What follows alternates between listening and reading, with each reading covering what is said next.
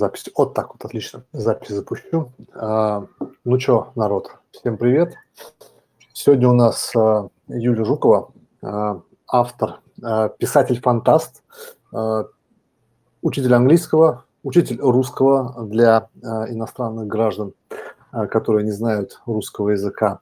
И, в общем, в принципе, очень интересный человек, который пару раз так точно попадал к нам в, книжный клуб, и мы так достаточно бодренько и интересно проводили время. Юля, привет. Привет, привет. Я только ну, не учитель, а преподаватель. А это в чем разница? Ну, учитель это в школе все-таки. Ну, да, привычка, согласен. Я потому что и там, и там, и больше в школе, поэтому для меня да, учитель. Я просто вот совсем не в школе. Преподаватель, согласен. Преподаватель, преподаватель английского, преподаватель русского. А, скажи, пожалуйста, Юля, а как ты у нас в чатике оказалась? Так получилось. Вот первый вопрос мне самый интересный был. Как ты, как ты до нас ну, добралась? Да, я попала со стрима, который вы делали с Максимом Дорофеевым. И что, что, что хотела узнать? Что хотела бы узнать, когда попала к нам? Ну, мне было любопытно, потому что, собственно, в той дискуссии на стриме э, как-то до матчасти дело не дошло.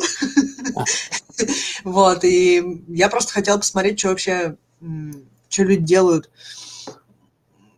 там с обсидианом, с, со всеми этими штуками. Вот. Я не могу сказать, что я э, как бы сильно продвинулась в своем изучении. Это хранение информации, но, э, ну, по крайней мере, это было любопытно. А что нового узнала для себя? Из такого, что, допустим, что, что было до того, как ты там пришла, а, как вошла в группу, и, и что изменилось, например? Есть что-нибудь такое яркое? Ну, скажем так, э, наверное, главным образом я вообще осознала, что мне надо это делать. Ну, то есть, по крайней мере, есть некоторые ситуации, в которых э, будет полезно мне это делать. В смысле, э, систематизировать там цитаты из книг или что-то такое, то есть, э, потому что, ну, до того я как-то просто особенно не задумывалась о том, как я храню информацию и как я ее пользуюсь, вот, э, это было скорее вот э, такое э, откровение из области, что, боже мой, оказывается, можно еще и так. Можно и так, да. Очень, очень удобно, на самом деле. Но если ты, как бы, ну, ты же наверняка как-то организовывала, организуешь материал, э, там, литературные идеи, которые тебе приходят. Ну вот, кстати... понимаешь, тут как бы вопрос такой немножко сложный, потому что есть идеи, есть идеи разного ранга, а, есть э, разное, что я делаю с этими идеями, и для всего этого мне совершенно не нужен э, Цетелькастен, вот вообще. А есть э, сбор матчасти. Вот для этого я как раз поняла, что, наверное, он может мне и понадобиться. Ну, в смысле, это как раз то, для чего э, я бы употребила какую-то систему, отличную от просто блокнотика. И карандаша с бумажкой. Ну вот, да-да-да. Ну, там совсем разрозненной бумажки это уж нет, вот, но как бы до сих пор э, я как-то не задумывалась о том, что когда я собираю матчасть, то, может быть, это стоит оформить в какую-то систему, в которой можно будет э, делать какую-то навигацию, поиск там и так далее. Вот. А, в общем-то, наверное, в этом что-то есть. Вот. Но это как бы, это еще в процессе становления у меня, потому что собственно говоря, ну, у меня написан и вышел, и сейчас выходит переиздание четырехтомника, а, который уже закончен, и для работы с ним мне уже не нужна такая система. То есть, ну вот я справилась когда-то без системы, вот, сейчас мне это уже не нужно. А, книжка, которую я пишу сейчас в данный момент, она не требует изучения матчасти, там это просто такая фэнтези полностью, и там не нужно ничего особенно... Ну, то есть какие-то отдельные вещи я гуглю, но это не тянет на систему. Вот, и поэтому здесь я тоже, видимо, обойдусь без. А вот следующая книжка, там будет очень много исторической информации, которую мне нужно будет прошерстить. И еще э, очень много фольклорной информации. Вот. И я начала уже это делать, и я понимаю, что вот я читаю там демонологические рассказы, и как бы я не помню, какой я уже читала, а какой еще нет, потому что они такие однотипные довольно. Вот. А идеи-то как бы, ну, э, то есть если я не, не помню рассказ, то, соответственно, я его и не употреблю никак. Вот. И вот тут я уже думаю, что да, надо, надо. Ну, слушай, а какими инструментами вообще пользуетесь? Вот у нас в чате тоже э, Алмаз задал, задает вопрос, в чем лор пишете? Мне вообще, в принципе, интересно, как у тебя устроен процесс написания. Э, это чуть-чуть попозже, сейчас вот следующий вопрос будет. А вот до этого ты сказал, что у тебя есть идеи разного рода. А что это такое? Как ну, такое? значит, сначала появляется просто идея самой книги да, то есть, ну, по крайней мере, как какая-то открывающая идея. Просто э, у меня так устроен творческий процесс, что я придумываю ситуацию, придумываю персонажей, а дальше я 250 страниц смотрю, что они будут там делать. То есть, ну, как бы я не придумываю весь сюжет целиком сразу. А, я придумываю начало, а дальше уже там, ну, насколько хватит этого начала. Вот. Ну, такую идею я никак не записываю, потому что, ну, а смысл? Я от нее не избавлюсь все равно. В смысле, она как бы, она у меня из головы не уйдет от того, что я ее запишу. И, или если я ее не запишу, я ее все равно не забуду. Потому что, ну, это как бы, вот я живу с ней, я хожу целыми днями и думаю про нее. Вот. А потом начинаются какие-то более частные вещи. То есть, когда я начало вот это придумала, у меня начинают возникать какие-то дальнейшие ситуации, что, а вот если вот эти персонажи в этой ситуации там вот это сделают, то будет вот это. Во, клево. И вот такие идеи я записываю, но я их записываю тупо в блокнот. А, то есть, э, ну, потому что в этой ситуации просто писание от руки мне помогает, потому что когда ты пишешь от руки, ручкой, ты не можешь ничего исправлять. Ну, то есть можешь, но это будет там малевание, да, это не то, как если ты в компьютере пишешь и можешь там 250 раз предложение переписать, и никто никогда не узнает, что оно было другим. Вот. А на бумаге ты не можешь править. Поэтому, если ты написал не очень понятно или не очень правильно, то лучшее, что ты можешь сделать, это написать еще раз другими словами. И так, пока ты не добьешься того, чтобы это выглядело так, как тебе это нравится.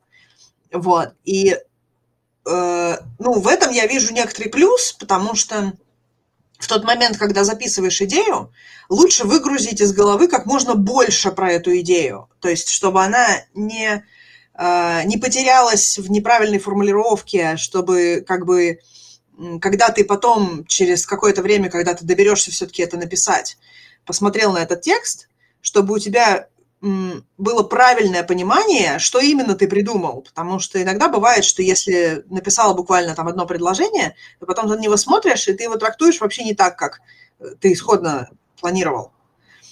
Вот, то есть э, тут, э, ну, э, в этой ситуации писать на бумаге мне полезнее. Но если таких идей набирается какое-то количество уже, и я понимаю, что, ну, скажем, до этого сюжета я доберусь еще не скоро, вот, то я тогда их э, постепенно переношу в трилло. У меня есть доска, где каждый столбец – это сюжет для книжки. И вот э, туда они попадают. Я обычно их перепечатываю просто слово в слово, ничего не изменяя. Иногда, если у меня на этом этапе опять мне кажется, что я что-то не очень внятно написала, то я могу еще добавить. Вот, то есть, э, ну, э, Трило – это как бы просто хранилище в этой ситуации. Я не пользуюсь там никакими фишками, просто, ну, потому что что-то я написала в одном блокнотике, что-то в другом блокнотике, надо это все где-то хранить, чтобы я могла в любой момент, когда мне это понадобится, до этого добраться. Вот. А, но есть еще третий тип идей. Это идеи, которые я не рефлексирую вообще. То есть, допустим, я поехала куда-то. Вот, например, э, на прошлой неделе я ездила в Великий Новгород, именно с целью собрать материал для одной из следующих книг, потому что у меня будет книга, где сеттинг – это Великий Новгород. И мне нужно было познакомиться с городом, э, чтобы, ну, как бы, я могла про него писать. Я ничего не записывала вообще, потому что это не имеет смысла. А, то есть, вот если я что-то увидела или как бы что-то восприняла из окружающей среды, а, и оно произвело на меня какое-то впечатление, то когда я буду писать, мое подсознание само мне это предложит. Мне не нужно это записывать. Э, есть эм, много советов для там, начинающих писателей, типа заведите писательский дневник и записывайте туда там, зарисовки из окружающего мира. Вот, на мой взгляд, это какая-то неправильная практика. Ну, кому, не знаю, кому как, конечно, я не берусь там за всех судить, да, но для меня это неправильно, потому что если я это запишу, то, э, во-первых, э, оно будет уже как-то интерпретировано, а во-вторых, э, если я буду это потом перечитывать, то исходное воспоминание сотрется, потому что так память работает, что когда ты вспоминаешь что-то, ты э, каждый следующий раз ты уже вспоминаешь не само событие, э, а свое предыдущее воспоминание о нем. И поэтому оно упрощается, уплощается, и постепенно от него остается только символика какая-то. И поэтому вот записывать свои воспоминания, а потом э, их перечитывать, это для меня, ну, мне кажется, что это э, вот в этой ситуации практика порочная, потому что, э, ну, моя задача, чтобы когда мне это воспоминание понадобилось, оно было свежим, поэтому я лучше его вообще трогать не буду. То есть вот я э, погуляла по городу, и все, что там было ценного, я стараюсь вообще ни, там, никому не рассказывать, никуда не записывать, вообще лишний раз об этом не думать. Вот когда мне понадобится по тексту что-то такое, я вполне уверена, что мое подсознание само мне предложит. Вот это крутой на самом деле кейс. Вот. И то же самое я делаю со многими другими вещами. То есть, э, ну, например, для вот э, вышедшей у меня э, тетралогии, да, там э, э, Дело в том, что это такая научная фантастика, но как бы она научная не про физику и астрономию, а в основном про фольклор и лингвистику, потому что, ну, как бы, какую науку я знаю, про то я и фантастику и пишу. Вот. А, и там есть нация, которая образовалась из смешения монголов периода Чингисхана и э, индейцев Мезоамерики того же периода. Вот. И мне нужно было придумать их там религию, мифологию, какие-то, может быть, суеверия, а, ну вот в таком духе, да, то есть э, э, там много всего нужно было обработать информации, которую нужно было потом синтезировать. И если бы я сидела и выписывала какие-то вот вещи, вот я читала там мифологию индейцев, да, я там читала какие-нибудь э, былины монгольские, вот, если бы я сидела и выписывала оттуда кусочки, то я бы, не знаю, я бы, наверное, никогда этого вообще не сделала никаким образом. То есть у меня бы вообще просто ничего не получилось. Я себе не представляю, как такой объем работы можно системно как-то сделать. Вот. Но я вместо этого просто начиталась того и другого. А потом, когда я уже стала писать, то, ну, вот мне нужно было там в конкретный момент там образ, допустим, э, там бога целительства. Мне у меня есть какое-то воспоминание, что вот был там такой-то образ, что вот он там музыкант был, что-то он играл на флейте, и вот этой флейтой, значит, этой музыкой э, лечил людей. Окей, вот оно пошло, да, то есть тут это, в этом нет необходимости, это не как научная работа, где нужна информация э, четкая, да, однозначно соответствующая, там, чтобы там было конкретное исследование, фамилия, год, там, да, мне это не нужно, мне нужно было синтезировать. Вот. Для того, чтобы синтезировать именно вот э, в таких вещах, я предпочитаю просто погрузиться в тему, как следует ей напитаться, а потом отложить это все, ничего не записывать, и просто, ну вот, оно в голове как-нибудь само выстрелит, когда понадобится. Знаешь, что ты мне сейчас рассказала про письмо от руки? У меня вспомнилось, у меня есть несколько любимых писателей. Я в последнее время, последние ну, года два, наверное, активно я очень люблю фантастику, фэнтези, а, особенно космическую и там что-нибудь такое монументальное читать, mm-hmm. но у меня, к сожалению, времени не очень много сейчас на это, на это дело. И, но у меня есть несколько авторов, книги которых я всегда читаю, неважно, выходят они новые, что угодно там происходит, я все отодвигаю, начинаю тратить на это время. Это не как многие могут подумать, там, что Джордж Мартин, а это а, Брэндон Сандерсон, вообще гениальный, я считаю, творец. Он такое творит, что я, я не знаю, мне иногда кажется, что это несколько да, мне кажется, он несколько писателей под его именем пишет, потому что так невозможно, так невозможно делать. Он в, цикл в Космере, э, Космея вписывает научную фантастику Skyward или там, э, там две книжки э, с фантастикой, потом э, э, разбивается, пишет какую-то другую городскую фэнтези. Я думаю, господи, это, это тоже один человек, и пишет потом сногсшибательно. Второй писатель – это тоже, а, я его очень люблю, Пирс Браун, он пишет космическую, космическую оперу а, «Алое восстание», Red Rising, тоже mm-hmm. невозможно оторваться, то есть читаешь от начала до конца. И еще один, а, он такой сентиментальный для меня несколько, это Нил Гейман. Я его очень люблю как сторителлера, он как бы так вот так вышивает, э, так можно соткать миры и там, ну, взаимодействие персонажей, что ты ну, как бы погружаешься. И я недавно слушал его интервью, ну, ну как недавно, года два назад, наверное, он давал интервью Тиму Феррису. Мало того, что он использует слова такие интересные, не better, а good. Я думал, я ослышался. Я отмотал обратно, нет, сказал good. Думаю, ну, ну ладно. Любит такое дело. Да, а, и вот он рассказывал про свой процесс, что он пишет от руки очень много. То есть у него, у него есть книжка такая большая, а, обычно, когда я сажусь писать работу, я беру чернильную ручку, пишет только чернильными ручками, там целый комплект их.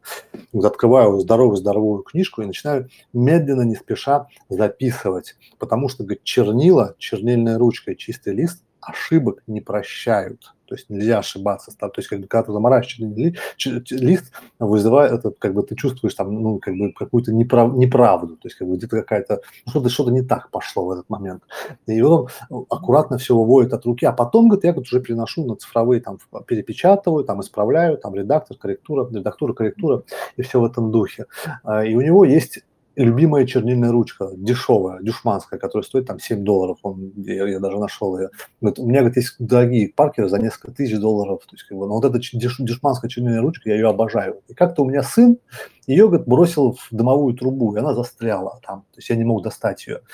Мы, я заставил всех перебрать печку дома, чтобы достали мне эту ручку у тебя нет никакого такого инструмента, прибора, приблуды, который позволяет тебе лучше думать. То есть вот ты знаешь, что эта ручка или, там, или допустим, этот блокнотик позволит тебе как-то легче э, смазать лыжи воображения.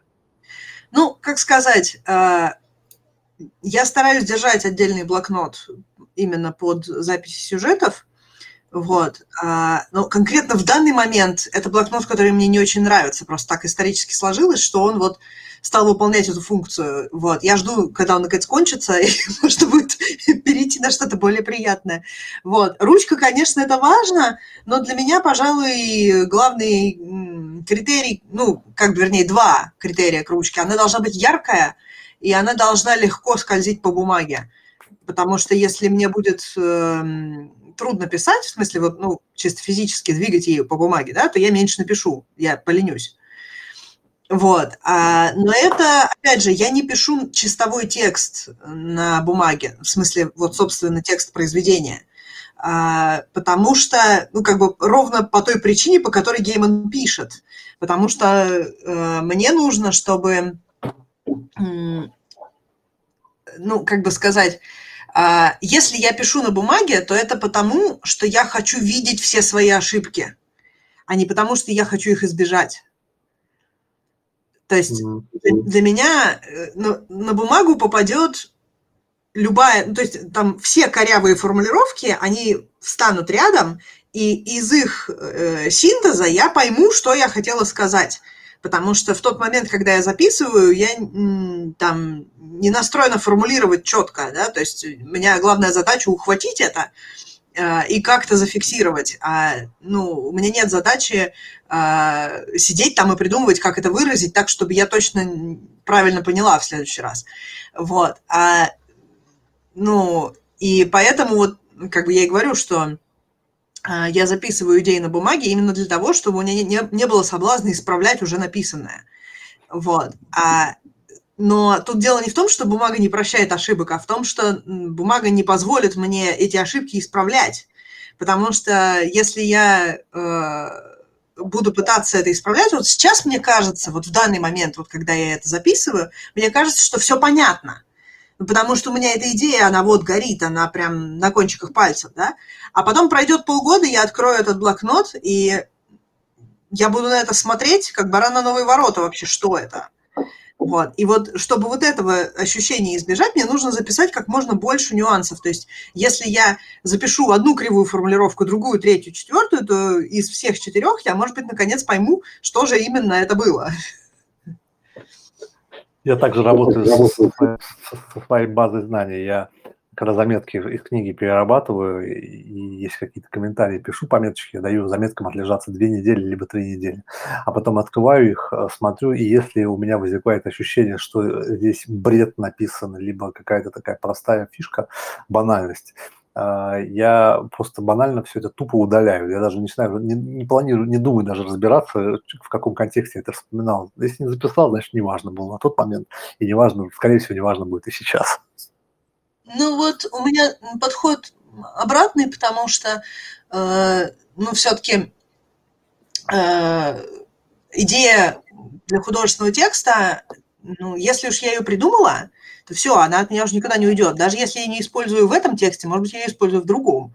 У меня есть одна идея, которую я вообще исходно планировала реализовать э, в своей тетралогии, а в итоге записала в фанфик, э, ну, потому что она там просто уж очень к месту пришлась. То есть а, бывает так, что идея существует э, сама по себе отдельно от произведения, а потом ее куда-нибудь вставляешь. Вот, и, ну, я не хочу ее терять, то есть если я ее плохо записала так, что я потом не могу понять, что это такое, то это, в общем, это fail, это плохо, потому что это не значит, что она была неважная, не бывает неважных идей, это просто значит, что я не постаралась ее сохранить. Не бывает неважных идей. Хороший термин, надо еще подумать. Да, когда, да. В художественном произведении не бывает неважных идей, потому что э, если э, она появилась, то она может мне где-то в какой-то ситуации облегчить жизнь. То есть э, я могу ею воспользоваться в тот момент, когда у меня там не будет другой хорошей идеи. Или даже вообще другой идеи. Mm-hmm. Круто. Если она появилась, значит, она может облегчить жизнь в какой-то другой ситуации. Согласен. Ну, скажи просто, а вот ты вот материал, который собираешь, готовишься, э, готовишься к книге, ты как-то лор продумываешь, естественно, да, то есть как бы, ну, какой-то, ну, хотя бы какой-то контекст. Ты все это в Trello организуешь, или у тебя еще есть э, как бы место, как, как ты работаешь с лором, куда записываешь что-то, кроме, кроме головы и Trello? Лор у меня, ну, исходно я его записывала в блокнотик, вот опять же, когда я писала тетралогию, а, у меня тупо был блокнотик, и я туда записывала все, но там э, я писала ее очень быстро, я написала 4 тома за 2 года, и я не успевала забыть его. То есть я в основном как бы варилась в этом лоре, я постоянно это все думала, и у меня не было такой большой необходимости это сохранять, э, ну, как бы, и напоминать себе. Вот, сейчас э, там другие тексты у меня могут занимать там больше времени или какие-то паузы больше в них, вот, и э, я стала использовать для лора Миро. Вот. Э, я могу показать даже, если у нас есть возможность демонстрировать экран. Естественно. А как? Там есть кнопочка такая. Э, ну, ты с компьютера? Да. Слева от микрофона кнопка «Скрин». Слева от микрофона у меня есть только кнопка «Видео». А внутри кнопочки есть у тебя какие-нибудь? У меня видео, микрофон и покинуть. Видео, микрофон и покинуть. Я, наверное, ну, да каких-нибудь. А, вот share screen нашла. Это О, вообще шар... не и совсем не там. Не знаю, у меня как слева от майкро торчит. Понятно. Так, видно? Да, огонь. Вот, вот это у сейчас. меня лор. Значит, подожди вот момент, тут... подожди момент, сейчас я кое-что сделаю, запись у себя пущу, не только этого, но еще экран запишу сейчас, чтобы у нас было совсем хорошо, что я мог ага. это приложить, приложить куда-то. Ой-ой-ой, родной мой, ты что будешь делать? Сейчас, сейчас, сейчас, вот так вот. Ага, вот так вот мы делаем. Не дает. Ну что? Момент, момент, момент, момент, момент, момент, момент. Вот так вот. Момент. Еще, секундочку. Еще секундочку. Буквально больно не шевелитесь. Сейчас мы все, что нужно, сделаем. Хорошо, Есть. хорошо. Поехали.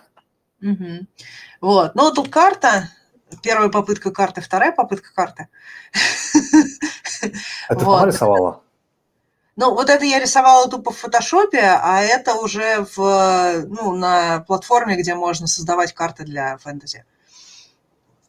То есть, ну, как бы, мне э, все равно ни та, ни другая не совсем правильные, они мне не очень нравятся, но вторая, типа, больше такая понтовая.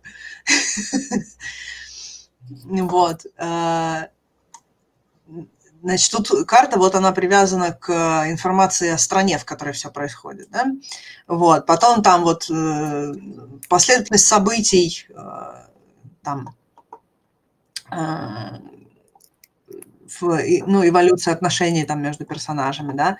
Потом там информация о персонаже, там, про его там магические способности, там, какие-то его там происхождение, там что-то, да, а, вот. Тут пошли уже, это спойлеры, прям совсем спойлеры, потому что это кульминация. И оно тут привязано, потому что оно проистекает из определенной способности персонажа. Вот. А, красненькие вот такие вот, это значит, что над этим надо подумать, что что-то там еще не так. Вот. А потом тут еще информация про богов в этом мире. Вот. Э, ну, короче, тут по цветам размечены какие-то разные аспекты. То есть это такой лор, ну, как бы это не, собственно, э, мироустройство, потому что, ну, мироустройство я для этой конкретной книги придумывала не так много, там оно, ну, скажем так, далеко не все из того, как устроен этот мир, вообще актуально для текста. Вот, там довольно такой стремительный сюжет, очень быстро происходит много событий, и э, главный герой вообще даже не успевает разобраться особенно, что там и как. Вот. Э, в общем, а тут вот у меня отдельно еще это кусочек, э, тут Э, немножко больше, ну, конкрет, конкретно одна линия повествования, там они должны расследовать преступление, и я это вынесла и отдельно разработала, потому что в этой схеме оно уже как-то, ну, потерялось бы. Вот. Ну, в общем, вот э, как-то примерно так это выглядит. А долго ты, много времени, вот, допустим, а ты можешь overview сделать, назад откатись, я хочу сказать, насколько она большая. Да не очень. Ну, как бы, ну, в принципе, ну как не очень. Ну, она бодрая. Тут, тут некоторые, ну, некоторых проекты меньше, чем у тебя идеи по книжке. А долго, много у тебя времени занимает и, э, составить такую, а, такой, такой план действий, вот назовем его вот так вот? Это не план действий, это просто э, как бы это сборище информации, которую мне нужно не забыть. Э, и, ну, такой отчасти справочник. А, то есть, когда я сажусь писать, и я вот понимаю, что так, подождите, а он вот это вот может делать только при помощи артефакта или может без него делать? Вот я полезла и посмотрела. А, вот, или там, а, там сколько лет назад э, там царь женился, опять же, полезла и посмотрела. Вот, то есть вот такого плана информация, но мне удобно, что она представлена вся сразу, то есть, ну, как бы, что я могу по ней вот так ползать и натыкаться глазами на какие-то мысли, потому что, ну, мне это поможет э, придумать что-то следующее, может быть.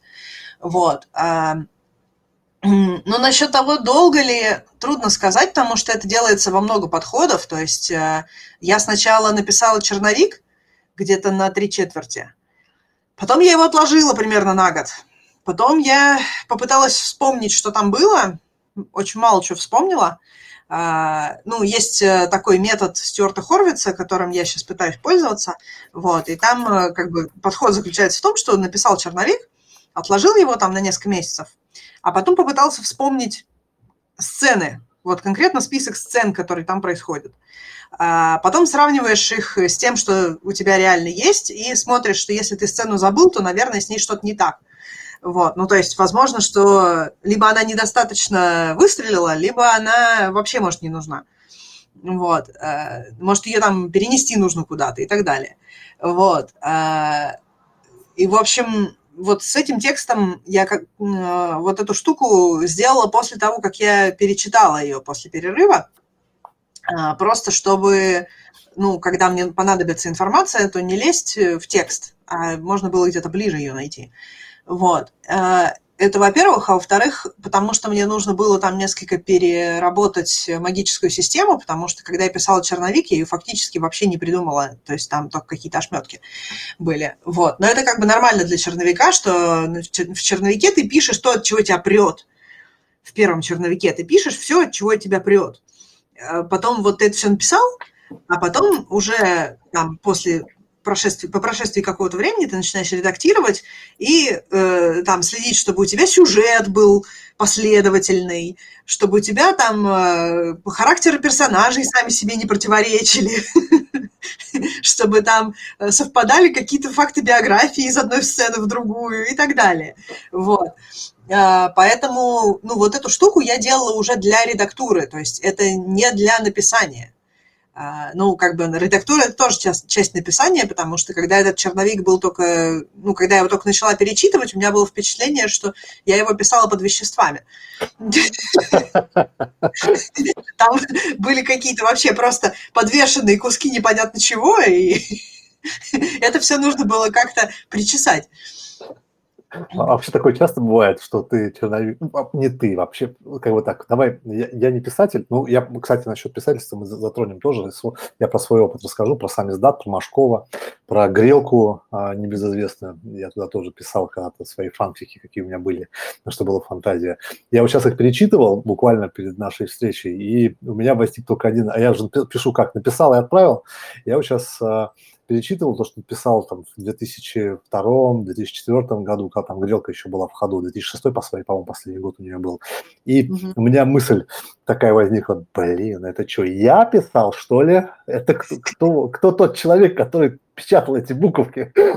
Это такое ну, часто бывает?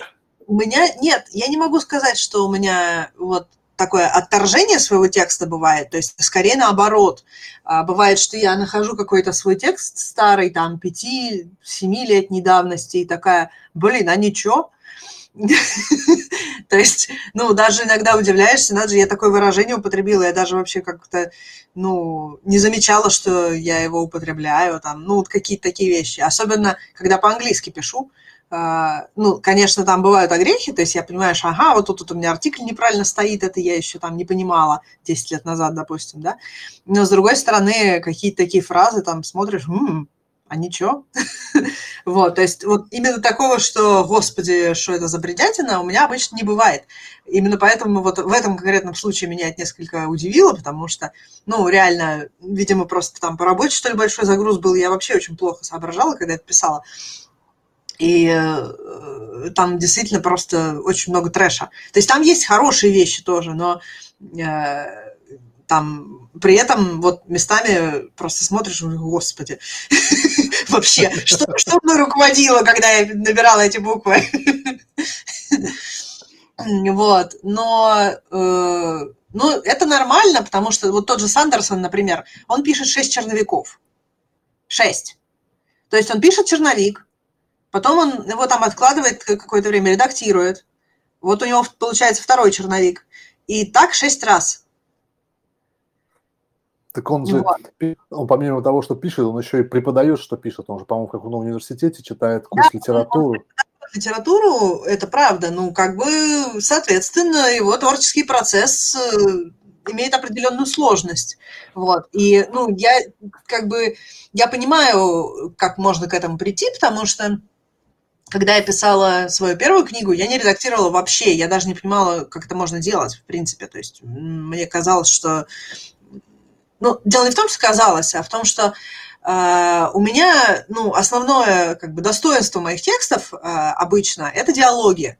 И они у меня очень такие, как бы это сказать, там, когда я пишу диалог, то он очень внутри себя связанный, то есть там есть определенный ритм, а, там обычно есть какие-то а, какой-то бадминтон со словами, со, со смыслами, то есть а, они такие, ну, это такой густо упакованная штука такая. И если я пытаюсь это редактировать, то я в это вторгаюсь, и, ну, все равно вот эту вот исходную систему я разобью. То есть, может быть, я создам какую-то другую систему, но ту, которая получилась с самого начала, я ее разобью, мне придется в нее вторгнуться.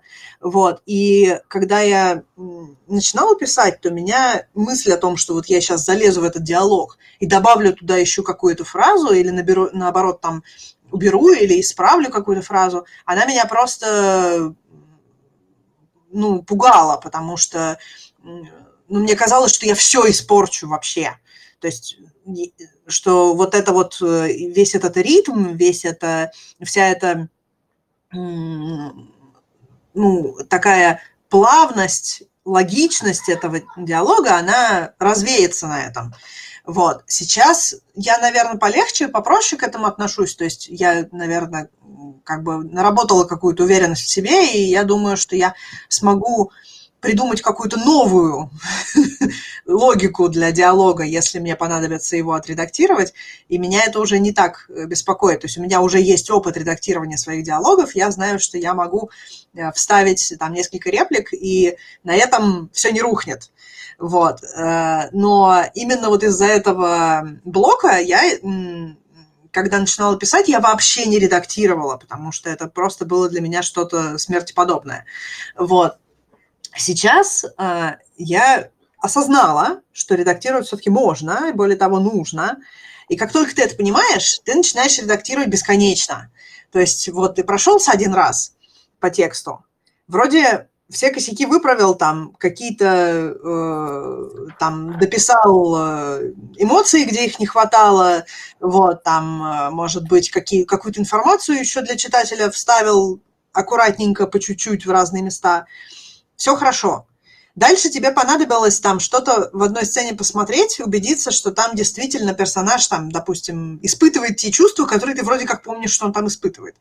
Идешь эту сцену перечитывать, и как бы очнулся уже, написав абзац. То есть, ну, а, я пока это не очень фильтрую, то есть, э, ну, поскольку для меня редактирование это такая штука, с которой я еще пока ищу общий язык, то я не пытаюсь себя ограничивать в этом смысле, но я, в принципе, понимаю, когда э, вот люди пишут, что типа как перестать редактировать и закончить книжку, я начинаю понимать, почему у некоторых есть такая проблема. Ну, на самом деле, диалоги их не просто так. Диалог это на самом, ну, как, как мне кажется, это наиболее ключевой элемент э, любого повествования. Где там раскрываются основные герои. Я когда читаю книжку, и я больше всего не на описательном залипаю, а именно на диалогах. Я как бы оторваться не могу. А, есть, есть э, диалоги, которые пролетают, и не успеваешь. То есть тебе нужно быстрее, хочется как можно больше там сразу захватить. А есть диалоги такие, которые как вода, знаешь, такие, тяжело идут, такая потом густая водичка, тебе тяжело вот по ней пробираться. Это же тоже надо понимать, э, как динамику диалогу придать. Это, как бы в моем случае, это как-то происходит само собой, то есть я не могу сказать, что я какие-то специальные усилия к этому прилагаю, а, я просто никогда не ставлю задачу на диалог, то есть я знаю, что но опять же, у меня это, в принципе, подход ко всей книге, но к диалогу в частности. У меня есть исходная ситуация. Есть персонажи, которые попадают в этот диалог в определенном состоянии, там, в определенном настроении. У них есть определенные цели. А, они вступают в этот диалог ради чего-то, или они не могут отмотаться от него по какой-то причине. А дальше я просто разрешаю им поговорить э, в соответствии с логикой ситуации. То есть я не пытаюсь привести диалог к какой-то конкретной точке. Никогда вот эту конечную точку не задаю исходно. А, то есть я могу немножко там подталкивать их, немножко фильтровать по ходу, но никогда у меня нет представления, что ну вот здесь сейчас он должен там объяснить, как вот это работает, а вот этот э, там может э, у него еще вот это вот спросить, а, а он тогда еще вот ответит то-то, то-то. Я никогда этого не планирую заранее. То есть у меня чисто вот ситуация, вот эти люди, я пытаюсь себя представить на месте каждого из них, и перебираю варианты, что можно ответить на реплику другого персонажа, так как если бы это я была в этой ситуации и отвечала, но, естественно, с поправкой на характер персонажа. Вот. То есть если персонаж достаточно замкнутый, например, он, скорее всего, не будет распространяться, особенно он постарается как можно меньшим количеством информации обойтись. Значит, если другой, наоборот, а, сильно заинтересован или там очень хочет пообщаться, он может его тормошить, заставлять э, говорить еще и еще, да. Но это все, диалог должен быть следствием ситуации и характеров персонажей. А, ну, как бы, на мой взгляд, это единственное, что можно сделать, чтобы диалог был хорошим. А, то есть, если его прям вот планировать, то это никогда не будет звучать живо. У меня сейчас как раз я э, читала э, там, э, в общем, меня попросили э, прочитать и дать рецензию на там повесть, и я как раз очень страдала от того, насколько там были искусственные диалоги, и это еще отягчалось тем, что э, там э, были проблемы с оформлением прямой речи, а именно там, если персонаж что-то говорит, потом идет ремарка, а потом он еще что-то говорит, то вот эта вторая прямая речь, она выносилась на красную строку. И я все время не могла понять, кто говорит, потому что голоса у персонажей одинаковые. Значит, э, Твой э, единственный. А? Твой единственный в голове, который звучит. Ну да, да, да, вот, но они все равно не живые. Я уверена, что этот автор, он в жизни так не разговаривает, как эти персонажи у него разговаривают, потому что они просто, э, они, э, как бы эти диалоги были для того, чтобы читатель узнал, как там что-то устроено. Вот, там строго была задача. Вот, а, и, э, ну, когда читаешь диалоги, все-таки очень часто ремарку пропускаешь. То есть как ты не старайся, вот, ну, если ты уж не совсем прям редактор-редактор, а все-таки пытаешься читать для удовольствия, то обычно ремарку как-то люди, ну, просматривают, потому что, ну, то, что человек говорит, настолько важнее, чем вот это вот все, что он там в этот момент встал с кресла, там закурил трубку, э, да, то, ну, хотя я всегда это пишу, потому что ну, мне это помогает представить сцену, э, но я понимаю, что, скорее всего, читатель это пролеснет, если он там не прям вот заморачивается в каждое слово, да. А тут получается, что э, в этой ремарке как раз содержится информация, кто говорит следующую реплику. И это просто мне мозг вскрывало каждый раз. Вот, то есть, ну, уж оставь ты тогда это просто вообще без ремарки. Пускай вот типа тире, тире, тире, тире, все понятно. Один, второй, один, второй. Нет, нужно это, чтобы один несколько раз сказал. Вот это вот прям вообще было лишним. Насчет диалогов и тяжело пробирается, а, я сейчас вспомнил а, следующую историю. Есть один фильм, а, который я очень плохо переношу. Ну, просто, просто люто плохо переношу. Его недавно вчера показывали, и когда у меня мама, жена с дочкой мотали, э, ну, как бы, знаешь, по телевизору быстренько, быстренько, быстренько, у них сразу на этот момент, когда, вот, когда кадры из этого фильма появились э, в экране, у них палец замер. То есть я не знал, с какой скоростью, может, какая скорость реакции. Как думаешь, как этот фильм назывался? Фантазийный. Фантазийный. Я, честно говоря, фильмов вообще почти не знаю, так что... Ага. Сумерки. Э, когда, все когда рука замерла на сумерках, я понял, что меня ждет ужасающий вечер, мне надо убежать отсюда.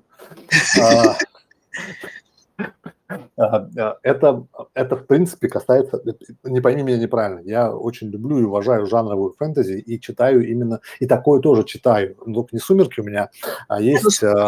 Это известный трэш, это тут нечего оправдываться. Вот, «Сумерки» я не читал, но есть похожие книжки, например, как же ее зовут-то сейчас у меня в телефоне, я открою книжечку. Я, я прочел всю серию, признаюсь честно, это женский роман тоже, фэнтезийный, и честно, мне он очень, мне он очень понравился. Он, он назывался, подожди, где же он у меня этот uh, Thorn and, сейчас скажу, подождите, прямо у меня должно быть, а, A Court of Thorn and Roses, Сара Маас, Сара Джей Маас. Да, да, да, Сара Маас. Сара Маас это вообще неплохой автор очень хорошо написано, то есть как бы читается вот прям на одном дыхании. Я не фанат. То есть, там... нравится, но э, так в, в принципе она ну неплохой автор, да. Да, она, ну это скажем так идет сильно в разрыв с тем, что я читаю обычно. Это Пирс Браун, э, брутальные мужики, которые э, галактику покоряют, если говорим за фэнтези, за фантастику, да. Mm-hmm. Это э, Дэн Симмонс э, с его Эндимион и Гиперион, который как бы тоже ну, считается, я, я не знаю, она я взорвала мне. Да, я, я открывала, и я не понимаю, как это можно читать. Да, вот, вот, вот, к этой, вот, вот к этой истории. А, и это же все из разряда жанровая, фан, фан, жанровая проза, наверное, да? То есть как бы... Ну, ну да. Вот. А, и последнее время ее становится там как бы все больше и больше. А, если говорить за жанровую прозу, которая как бы ну, ну такая своеобразная, у тебя же тоже книги в разряде жанровой прозы? Да, у меня жанровая проза. А почему они, почему вот жанровая проза стала в последнее время настолько вот популярной? Ты прям вот по, по адресу спросил. Я сейчас все объясню. Потому что я не, я не понимаю, извини, сейчас превью, да. мало того, что она стала дико популярной, так она лезет из каждого утюга э, и семафора, светофора, это жанровая проза. Я как зайду в магазин книжный, я как бы не покупаю книжки бумажные. Это, это э, по разным причинам, в смысле то, почему она популярна и почему она лезет из каждого утюга, это разные причины, но они имеют общую природу, наверное. Значит, э, почему люди читают жанровую прозу? Потому что это безопасно. Когда ты берешь книжку, на которой написано, что это детектив, или что это любовный роман, или что это, там, я не знаю, хоррор э, и так далее, то есть вот, ну, такие самые популярные жанры, да, то ты точно знаешь, что ты получишь. Значит, если это детектив, в конце найдут убийцу. Если это любовный роман, значит, в конце они будут вместе. Если это хоррор, значит, тебя там будут пугать. Вот, там, может быть, там все умрут. Э, может быть, не все умрут, а останется какая-то недосказанность, но в любом случае это ты точно знаешь, что ты получишь. А, чем более детализировано прописано а, как бы прописан набор составляющих, тем читателю спокойнее. То есть на всяких сайтах типа Литреса, а в особенности на сайтах, э, которые специально заточены под определенную жанровую литературу, например, Литнет, где любовные романы публикуют, там есть огромное количество тегов, которыми можно свое произведение разметить, так что у читателя вообще для него в этом тексте не будет никаких неожиданностей. То есть ты ему там напишешь, что это, допустим, там а, брак по договоренности, властный герой, а, там а, магический мир, там, я не знаю, встреча с родителями, беременности роды, там какой-нибудь самопожертвование, еще что-нибудь. Короче, вот такие теги ты ставишь туда, и читатель, который открывает твой текст, он уже точно знает, что он получит у него вот он готов морально ко всем этим тегам, он хочет их увидеть, а, вот эти все сюжетные ходы, которые ты в теге вынес. А, и он ничего не боится, то есть для него это абсолютно внутри его зоны комфорта. В противоположность этому, когда ты читаешь, например, современную прозу, или как это еще называется, мейнстрим, то есть, э, ну, какой-нибудь, например, там, Зулейха открывает глаза, да, ты вообще не знаешь, что ты получишь. То есть у тебя есть, может быть, какие-то представления, если ты там каких-нибудь критиков читал, или там рецензии какие-нибудь, отзывы, там что-то, но от, вот из э, самой книжки, от, просто по названию, по, там, по обложке, ты ничего не можешь предположить, что ты там получишь. И это страшно. Это далеко не все хотят, потому что это выход из зоны комфорта. Э, ты можешь испытать эмоции, которые ты не собирался испытывать. ты вообще можешь испытать эмоции, потому что зачастую в, при чтении жанровой литературы ты настроен на то, что ты никаких эмоций особенно и не будешь испытывать. Вот, это как бы еще тоже, не всем вообще комфортно испытывать эмоции. Вот, а, то есть э, на это нужна определенная смелость или, по крайней мере, привычка. То есть, ну, люди, которые много читают разного, они более спокойно относятся к тому, чтобы испытать какие-то новые эмоции. Вот. Люди, которые э, к этому непривычные, они не хотят э, получить что-то как бы, что их заденет. Вот почему там какая-нибудь Донцова, например, популярна, да? Потому что, ну, если честно, вот когда читаешь текст Донцовой, тебя там ничего особенно не цепляет, ты никому особенно не сопереживаешь, э, тебя ничего не беспокоит, ты не испытываешь эмоций. Ты можешь э, проживать глазами этот текст, и он на тебе никак не скажется. И некоторым это комфортно, то, что текст тебя не тормошит. Вот, поэтому жанровая литература популярна. А что касается того, почему она отовсюду лезет, ну, потому что ее и писать проще. Потому что если ты собралась написать любовный роман, то, э, ну, как бы ты все понятно, что делать. Значит, тебе нужно придумать э, героя-любовника, тебе нужно придумать героиню, ну, особенно можно не заморачиваться, можно как бы самовставку сделать или там с какими-то минимальными изменениями. Вот, тебе нужно придумать там какие-то, ну, самые общие намеки на мир, потому что, ну, как бы в любовном фэнтези, например, ну, там, конечно, нужно, чтобы был какой-то фэнтезийный мир, но он не, не должен быть особенно четко прописан. В этом это не, не самое главное там. Вот. То есть, ну так, ну чисто антураж, чтобы наметить, да. Вот, а, значит, дальше тебе нужно придумать причину, по которой они не могут быть вместе, а потом, как они ее преодолевают. Вот, собственно, у тебя готовый сюжет. Садись и пиши. То есть это достаточно легко. Но с детективом посложнее, конечно, но так у нас, надо сказать, что на русском детектив это вообще, это, ну, сильно поискать хороший детектив. Вот, они в основном ну, все зарубежные. Да. Вот. да, ну там, э, ну, боевики тоже, в принципе, ну, там я меньше разбираюсь в этом жанре, но я уверена, что люди, которые их э, там читают в каком-то количестве, они точно так же могли бы препарировать боевик, как я сейчас препарировала любовный роман. А, да, то есть э, это, э, там есть некоторый шаблон, которого читатель от тебя ожидает. И ты его выполняешь, и тебе не нужно задумываться о каких-то поворотах сюжета особенно. То есть ты можешь их туда добавить в меру своей, своих способностей. Но даже если ты этого не сделаешь, ты все равно можешь написать такую книгу. Поэтому, ну, естественно, книги, которые проще писать, их больше. Потому что если ты хочешь написать космооперу про открытие новых планет, то это, ну, это требует гораздо больше вложений энергии. Ну да, я представил, как написать э, «Красное восстание» либо «Гиперион», это как бы там то ну, даже вот, опять же, я вот повестушку, которую я читала в качестве редактора вчера, э, там повесть маленькая, и там всего одно событие фактически, ну там полтора события, не знаю. Вот, но это космическая фантастика, и там человек конкретно заморочился в технологии.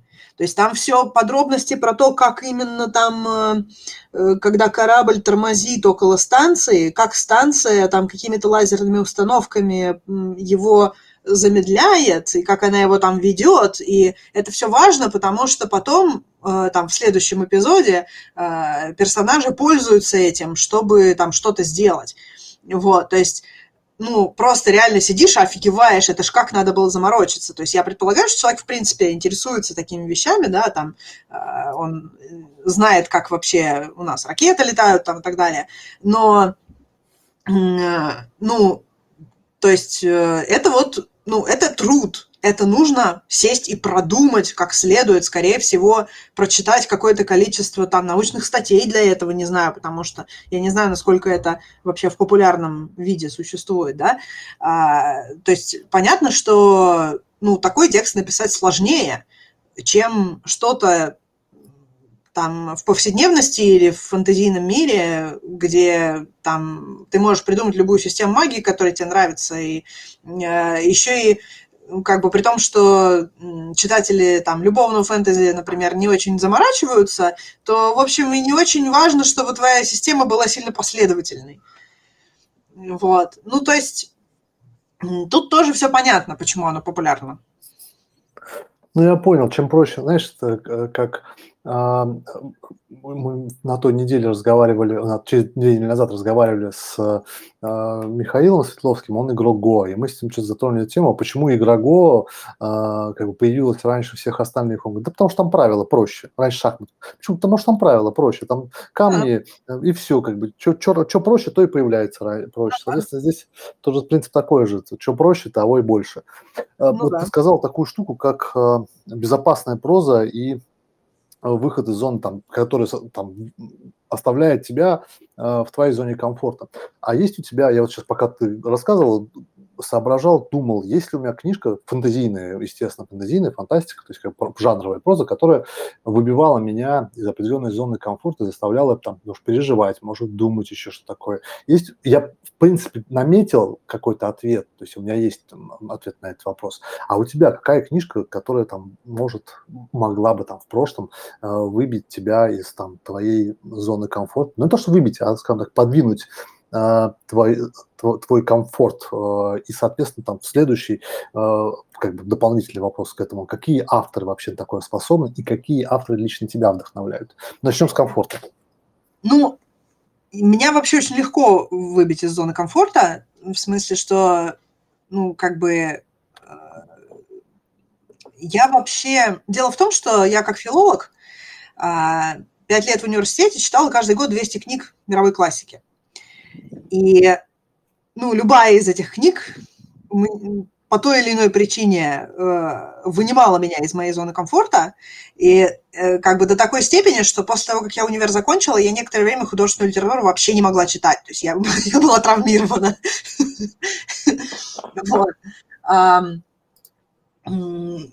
Мне даже трудно как бы сказать, назвать какие-то конкретные вещи, потому что, ну, это просто большая часть мировой классики, на мой взгляд, просто ужасна. А уж отечественная вообще. Вот, поэтому, а, ну, я некоторое время просто оклемывалась, и я сейчас нахожусь в процессе того, чтобы, ну, как бы, а, приучить себя не бояться читать вообще. Да, то есть э, я смотрю огромное количество книжных обзоров, чтобы подготовить себя к мысли, что я вот сейчас прочитаю вот эту книжку. Дальше я ее читаю, вот, и некоторое время перевариваю и читаю что-нибудь попроще после этого, там, фанфики какие-нибудь, потому что, ну, как мне, мне нужно э, привыкнуть к новому размеру моей зоны комфорта, да, вот. А, что касается книг, которыми я вдохновлялась, ну, в изрядной степени это была Буджелд, Лоис Макмастер Буджелд и ее Бароярский цикл. Вот. Но это, это фантастика такая, как бы это сказать, там, со всякими политическими интригами, там, вот таким счастьем. Вот. Потом, ну, были какие-то там такие попроще романчики, например, была такая очень милая трилогия, которая, по-моему, так и не переведена на русский язык. А, она называлась The Hollow Kingdom. Как бы, ну, как... Пустое королевство. А? Пустое королевство. Ну, оно не пустое, там я как раз замялась, потому что это трудно перевести. Вот это как э, в всякой э, э кельтской мифологии есть вот эти пустые холмы, полые холмы, да, полые, не пустые. Ну, а, всякие, коннотация такая более да? глубокая, да. Ну, hollow, да, она именно что вот полая, потому что там, собственно говоря, э, книжка вообще про гоблинов. Эти гоблины, они живут под холмом. Вот. И, соответственно, вот их королевство, оно называется The Hollow Kingdom, то есть это как полое королевство. Но это тоже по-русски не очень звучит. Я не знаю, как бы это перевели, если бы ее все-таки перевели. Вот. Но это, это, это любовный роман про гоблинов, нормально. Ну, он такой, он очень милый, домашний, то есть... Э, но, но как бы я признаю, что э, в свое время он произвел на меня некоторое впечатление, потому что вот реально я не думала, что так можно. Это, наверное, была какая-то одна из первых книг, в которых ну, которые были настолько уютными, при том, что, ну, там все начинается с того, что там э, э, героиню пытаются похи- похитить гоблины, они даже не справились с этим, но дело не в этом. Вот, а, то есть, э, ну, это было интересно, вот. Потом, ну, сейчас понятно, что если сейчас зайти на Литрес, то подобных сюжетов будет просто выше крыши. Но вот тогда, когда я ее читала, это было году там 2000, не знаю, восьмом, может быть, э, это было что-то новое. Вот, и, собственно говоря, примерно тогда же весь этот ромфант вообще начался, ну, по крайней мере, в России. Вот. То есть, э, ну, это из того, что меня вдохновляло, вот когда я писала свою первую книгу, да. Ну, конечно, меня много чего вдохновляло, там так все, все не разберешь. Но вот это, наверное, две основные вещи. Ну, конечно, там в какой-то степени «Властелин колец» вдохновлял, правда, в основном в отношении там придумывания собственного языка, там каких-то ну, вот этих лингвистических заморочек, да, меня это не дают э, покоя Лавра Толкина. Ну, я думаю, до Лавра Толкина всем, всем далеко. Так второго не будет. А если... 20 «Властелин колец» писал. Это как бы немного нереалистично, в смысле, too что... Much. Too much. Ну, не то, что too much, нет, наверное, это адекватно, вот, но э, это нельзя быть писателем и писать книгу 20 лет. Ну, он преподавал ну, есть, же, по-моему, там работал. книга. то есть вот Джордж Мартин может себе позволить 20 лет книгу писать, но он к тому моменту уже Джордж Мартин. Это да, я согласен с тобой, что Джордж Мартин. Но я не знаю, у меня одно опасение только про Джорджа Мартина. Допишет ли он э, до конца весь свой цикл? Там же, в принципе-то, еще так-то три книжки должны выйти. Две. Ага две книжки, ага. а, а он уже не свежий, не в смысле, прости господи, не, не первой свежести. Я как бы вот сейчас вспоминал, как бы пока рассказывал, какие книжки выбили меня из моей зоны комфорта. У меня есть на самом деле две книги, которые э, выколотили таки меня из моей зоны комфорта. Может быть, я сейчас подскажу, и ты как бы что-нибудь у тебя тоже всплывет, всколыхнется. Я, когда эти две книжки, они настолько сильно повлияли на меня, то я после прочтения их, а я прочитал их практически там с разницей полгода, наверное, сменил работу. Я сменил свой образ жизни полностью. И есть еще одна книга, которая заставила меня так сколыхнула, но я ее сейчас не вспомню, я сейчас поковырялся. А, я помню, что она как бы сильный отпечаток оставила, но вот первые две, которые я сейчас скажу, они до сих пор мне, как, мне не дают покоя в определенные моменты, и я постоянно к ним возвращаюсь. И э, символично очень было, я недавно прошелся подъезде в Солнечногорске, и там э, на зеленой обшарпанной стенке, с которой пластами отваливается краска, которую там положили на неровную и не первой свежести штукатурку, написано слова, которые реально меня сразу мурашками заставили покрыться. Who is John Gold? И вот э, эта книга, наверное, «Атлант расправил плечи» и следующая ее же книга э, «Источник» э, оказали на меня, наверное, самое, самое колоссальное влияние э, из, всех, из всего прочитанного. Читаю тоже, как бы, не слава, 40-60 книг в год. И вот эти две книги, они до сих пор, ну, как бы, за рамками э, того, что, как бы, до них дотянуться. Может, у тебя есть что-нибудь такое, что заставило тебя? То есть, ну, сильно... такого, что прям вообще это впечатлиться настолько из книг, наверное, нет. А, я... Дело в том, что я выросла в среде любителей авторской песни, и, наверное, самые сильные именно литературные переживания у меня связаны именно с песнями. Но поскольку это авторская песня, то это, в общем, скорее литература, чем музыка, в смысле, что, ну, как бы, когда я говорю песня, вы не думаете, что это там э, дело в мелодике, да, это тексты, вот, и, ну, есть некоторые песни, которые меня периодически как-то всколыхивали. Вот, например, у Виктора Луферова есть такая песня «Лестница в небо». Вот это просто, ну, в какой-то момент я просто поняла, что вот я тут живу и трачу свою жизнь зря, а Луфер прав. да? Ну, то есть, может быть, это несколько идеализированная, такая романтизированная э, идея, там, ситуация, не знаю, но, э, но эта песня, она должна быть такая, потому что, ну, как бы в ней посыл такой, он должен быть достаточно сильным, чтобы тебя пробрать, а для этого он должен быть достаточно идеализированным. Вот.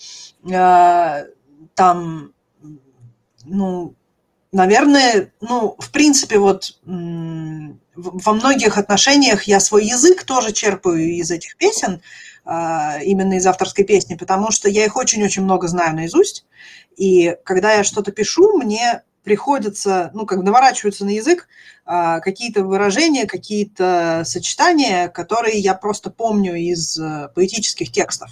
А, у меня бывает часто так, что я в своей прозе использую какие-то фразы, которые, ну, как бы скорее поэтического свойства.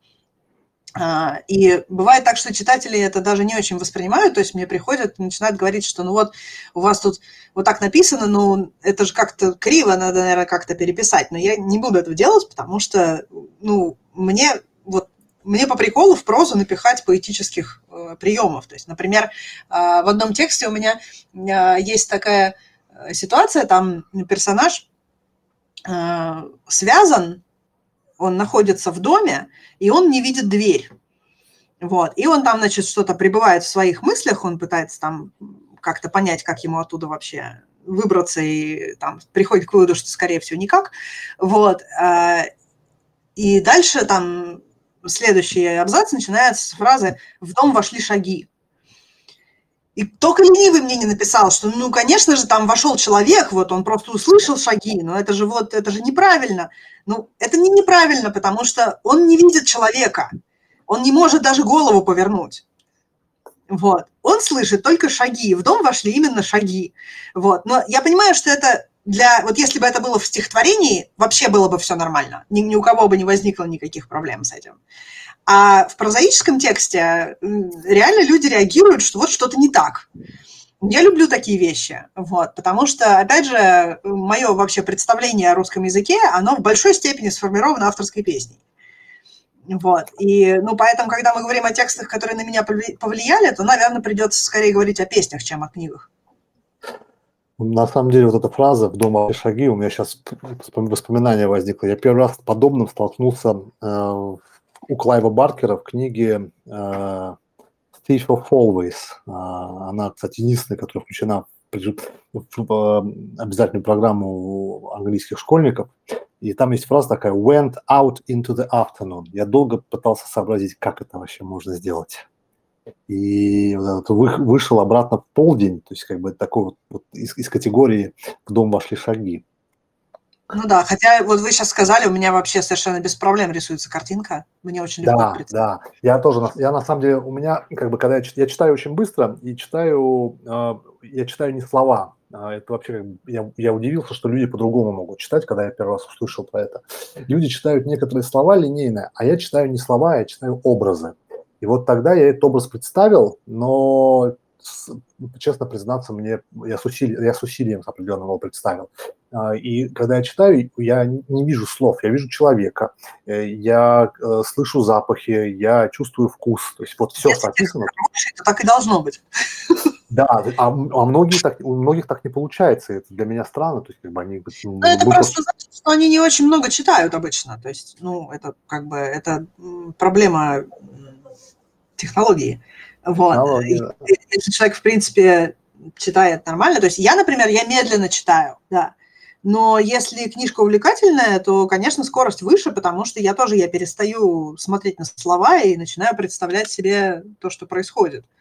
Вот. Меня дети в школе спрашивают иногда, а, а, как вы, а почему так много, что, а в кино, вы ходите в кинотеатры? И я говорю, нет. Они такие, почему? Я говорю, у меня в, кино, в голове самый лучший кинотеатр на Земле. Такого кинотеатра еще не придумал никто.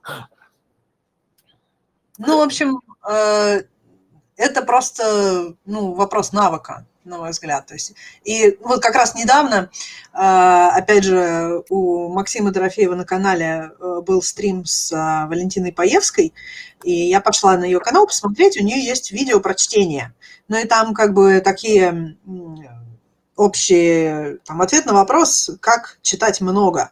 Вот. И в частности, она говорит, что ну вот вы там по интересующей теме возьмите четыре книги, вы первую будете грызть там 100 тысяч лет. но вторая уже пойдет быстрее, а третья еще быстрее, потому что вы привыкнете там к кругу идей, которые в этой сфере существуют, там выучите слова, термины, вот, и э, просто наработаете навык. То есть э, чем больше читаешь, тем быстрее это получается. Да. А если э, вот представим на минуточку, что перед нами стоит задачка накидать э, список книг обязательных к прочтению. Пускай это будет 10 книг. Я, на самом деле, я плохой советчик по этому поводу. Это вы лучше с каким-нибудь буктюбером поговорите. Я Чукчи не читатель, Чукчи писатель. Я могу порекомендовать что-то такого более теоретического плана, но тоже весьма условно. То есть, э, ну, например, сейчас я прочитала книжку «Держись и пиши» Екатерины Уаро. Она оказалась на удивление полезной. Я, честно говоря, даже не ожидала. Потому что, ну, вообще обычно я как бы советы читателям, советы, советы писателям, я их так немножко это, на расстоянии от себя держу, потому что, ну, далеко не все из них э, применимые, а некоторые, мне кажется, вообще очень странными. Вот. Но вот конкретно эта книжка мне показалась э, прям адекватной задачей, то есть э, в, несколько раз на протяжении нее я узнавала какие-то тараканы, сидящие в моей собственной голове, и мне было приятно увидеть, что, ну, во-первых, они не только у меня есть, а во-вторых, что э, я имею полное право их послать подальше. Да, то есть, что там другие люди про это уже подумали и вынесли вердикт, и я могу просто им воспользоваться. Вот. А, это было приятно. То есть я не могу сказать, что эта книга открыла мне какие-то великие истины. И, конечно, от того, что просто прочитаешь эту книгу, писать не научишься. Даже если сделать все упражнения, которые там есть, а там довольно хорошие упражнения к тому же. Вот. Э, все равно это, ну, как бы, надо просто писать, чтобы научиться писать, как обычно. Вот. Но ну вот в качестве такой поддерживающей практики, чтобы там немножко повысить уверенность в себе, чтобы ответить себе на какие-то экзистенциальные вопросы. Вот эта книга хорошо подходит, на мой взгляд. Вот. А, но, ну, на мой взгляд, то есть вот книги, подобные ей, они больше для успокоения, они вот от невротичности помогают, от, от тревожности, а не то, что они прям тебе научат писать. Вот. А, а что касается вообще э, ну, книг по писательскому мастерству, честно говоря, я их не очень читаю, а, потому что я предпочитаю свое время тратить на, фактическую, на фактическую информацию. То есть я читаю, например, много книг по антропологии, археологии, палеонтологии, вот такого свойства. Может быть, э, там про какое-нибудь там происхождение жизни на Земле, там происхождение Земли, вот это все счастье. Я это люблю. Я смотрю много лекций а, на подобные темы, а также там по а, какой-нибудь ну, по фольклористике, по лингвистике, по, там, опять же, той же антропологии, ну, в разных аспектах, например, есть такой Юрий Березкин, который занимается распространением мифов по путям, по которым человечество расселялось по Земле. Вот, и там изобразительных э, всяких элементов. Вот. Э, я это все употребляю в огромных количествах, потому что я знаю, что когда я буду писать, что-нибудь из этого мне пригодится. Это вот из серии наполнить свою голову чем-нибудь, а потом оно само всплывет. Вот. То есть я, я ничего не конспектирую из этого. Вот я просто в огромных-огромных количествах вот это употребляю и в виде книг, и в виде лекций, в зависимости от того, что мне удобнее в данный момент. И, ну, на мой взгляд, для писателя это вообще важное дело, то есть чем прочитать книжку по писательскому мастерству, лучше прочитать книжку по какой-нибудь вот такой вот э, ну, популяризирующую какую-нибудь науку, которая близка к тому, что ты пишешь. То есть, если ты пишешь фэнтези, то происхождение жизни на Земле, мне кажется, это важно, потому что это помогает тебе придумать другой мир. Э, ты видишь какие-то моменты ответвления, где что-то могло пойти иначе. А, то есть вот, например, ну, в советское время была очень популярная идея про там э, силиконовую, ну, в смысле, кремниевую жизнь, а, ну, типа вот как мы из углерода, да, а вот, наверное, на каких-то планетах может быть жизнь из кремния. Вот сейчас похоже уже, что не может, нет. Что все-таки вот как-то углерод – и как-то особо вариантов нет. То есть он может быть э, там по-разному сконфигурирован в зависимости от температуры на планете, да, там есть, могут быть какие-то места, в которых э, этот углерод там не на воде, а на жидком углекислом газе замешан, да. Это реально. А вот что-то из кремния, ну как-то вот вообще ничего не получается. да, то есть, ну вот такие вещи, да, это важно. Э, если там э, пишешь про Э, каких-нибудь богов, какие-нибудь там пантеоны, какие-нибудь э, мистику какую-нибудь. Соответственно, ну, наберись информации об этом. Опять же, чем читать вот этот самопомощь про то, как надо писать книжки. Ну, как бы, на мой взгляд, это, это больше поможет. А художественная, художественная литература, если вы знаете про художественных Ну, авторов. художественная литература, опять же, вот в каком жанре пишешь, в том и надо читать на мой взгляд, потому что, нет, конечно, иногда бывает, что если эта книжка какая-то классная, то имеет смысл ее прочитать ну, как бы не только потому, что она классная книжка, но и потому, что ты автор, и как-то попытаться разобрать, что там происходит. Но, опять же, я не думаю, что есть вот какие-то книжки, вот, вот ты ее прочтешь, и ты что-то такое поймешь про писательское мастерство. От того, что ты прочтешь книжку, ты ничего не поймешь. Ты поймешь, если ты возьмешь книжку, которая тебе нравится, и разберешь подробно, что именно тебе нравится, и попытаешься представить, как автор этого добился. То есть вот ты, например, какую-то крутую интригу там увидел, вот тебе прям заходит, вот как вот это вот же надо было так завернуть, да? Вот ты сядь, может быть, интервью с автором посмотри, или какие-то, может быть, если автор что-то писал по этому поводу. Но ты попробуй проанализировать, как он это сделал, с, с чего он начал, как он это придумал.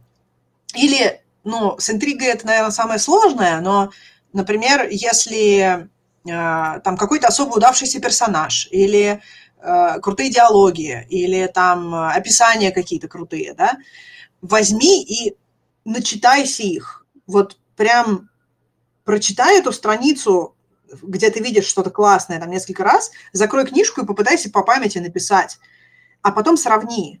Ты увидишь, э, где у тебя не дотягивает. То есть вот ты там слово попроще употребил, по обычней, или, может быть, э, ты там фразу как-то построил иначе, да, чем в настоящем тексте. То есть, э, ну, книги, которые тебе нравятся, это отличный учебник. Ты можешь из них э, вынуть какие-то вещи, которые ты сам хочешь использовать. Вот.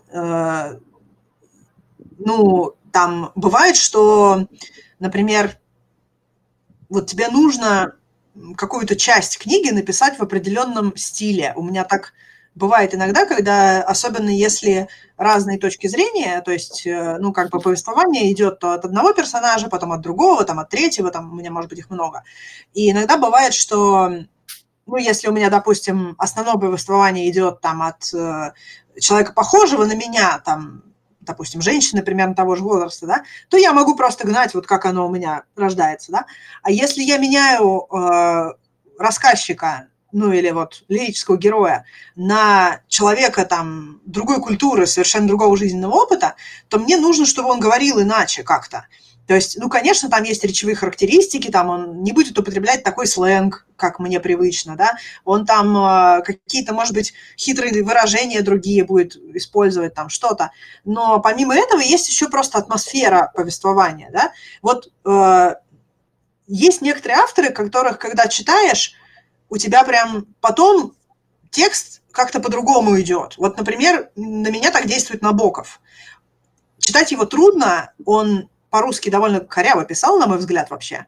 А, то есть, ну, некоторым, некоторые считают, что это как-то очень... Э, в этом есть какая-то великая эстетика. На мой взгляд, нет. По-моему, он просто пытался по-русски писать с английским синтаксисом. Но после того, как я почитаю Набокова, у меня реально меняется стиль. Ну, как вот ближайшие часы после того, как я почитаю Набокова, я буду писать как-то иначе.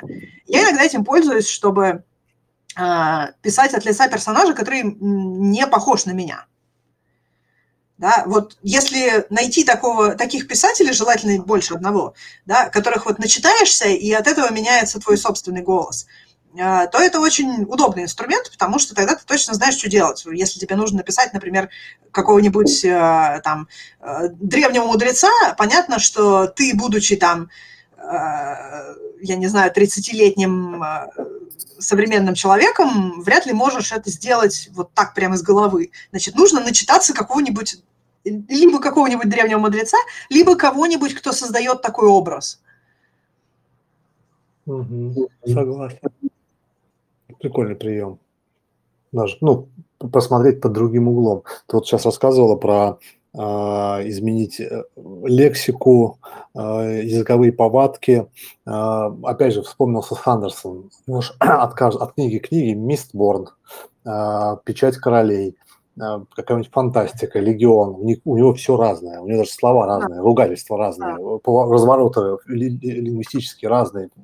В конце концов, слова в некоторых предложениях поставлены по-другому, и ты, как бы, вот поэтому меня вот он поражает своим, своей, своей манерой письма и своей, своей фантазией. Ну, хороший автор, конечно, должен уметь так делать, ну, по крайней мере, опять же, если у него есть такая творческая задача, то есть, э, там, я не знаю, там, когда пишешь один цикл, а, и там, в принципе, особенно если он весь более-менее от одного лица, то есть в первом лице или весь а, там, от рассказчика, который там такой объективный, да, относительно, а, то там это может быть не так принципиально. Там скорее важна последовательность, чтобы оно, один том от другого по стилю не отличался. Вот. Но если ты пишешь разные вещи, разные циклы, то, ну, как бы логично, что если у тебя там фэнтези, или у тебя там э, космическая эра, или у тебя там э, историческая эпоха какая-то конкретная, что, ну, там как-то по-разному должно быть. Согласен. Да, и это талант писателя. А, Юль, а вот а, мы когда с тобой разговаривали а, в наших дискуссионных клубах, ой, дискуссионных книжных клубах, когда, когда ты приходила, mm-hmm. ты рассказывал, что ты английский преподавала, РКИ, сейчас стала писателем, и я читал в каком-то интервью, ну или интервью, где-то читал, что ты начала писать свою первую книжку «Замуж по расчету», или Нет, замуж, со, со, со сожалениями, замуж со сожалениями, в Англии еще, когда там была на стажировке. Как так получилось, что это такой интересный путь. Преподавателя английского, преподавателя русского для англичан, либо там не англичан, а, и писатель. Ну, мне кажется, что это довольно естественно, что человек, который занимается языком, он вообще хочет с ним что-то делать. То есть, ну, вообще, вот, если ты филолог, то обычно ты что-нибудь пишешь. Если ты ничего не пишешь, то ну, как бы вызывает вопросы, что ты такой за филолог, потому что у тебя реально нет желания вот что-то делать с языком, который ты изучаешь, но это как-то странно. Ну, то есть обычно э, люди все-таки что-нибудь пишут или переводят хотя бы. Э, то есть, ну, пытаются как-то свою лепту внести в сокровищницу мировой литературы. Вот. Может быть, это там стихи, которые ты никому никогда не покажешь или что-нибудь такое, но все-таки обычно филолог что-то пишет. Вот. И, ну, это, в общем, вполне естественно. То есть, может быть, человек от этого уходит со временем. То есть я знаю филологов, которые там в студенческие годы что-то пытались писать, но потом на это дело забили, там, занялись другими делами. Да? Вот. Но этот порыв, он есть всегда. Вот. Э, и там, поэтому там очень часто филологи там в журналистику уходят, там, в переводы, там, ну, что-то, что-то делать с языком. Вот. А, это во-первых. А во-вторых, э, ну, э, я писала еще до того, как я стала филологом, то есть я начала писать еще в школе, когда я вообще-то собиралась быть биологом. Вот. Я училась в биологическом лицейском классе. Это вообще, это еще отдельная все история, потому что у меня была очень специфическая школа. Вот. Но э, у меня там было некоторое количество единомышленников, с которыми мы вместе что-то писали. То есть мы писали, например, буриме. Ну, такое, может, не в классическом виде, но это вот когда там типа пишешь строчку, а следующий человек пишет следующую строчку, и так получается стихотворение. Вот, мы целые поэмы писали таким манером.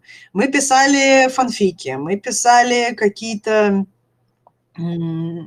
Там я нашла недавно коробку с какими-то своими школьными вещами, я обнаружила там несколько тетрадок, где вот они все были исписаны таким упражнением, когда выдергиваешь там из книжки или из чего-то просто какое-нибудь слово, его записываешь, а дальше пишешь абзац про то, какие ассоциации оно у тебя вызывает. И это я делала в девятом классе.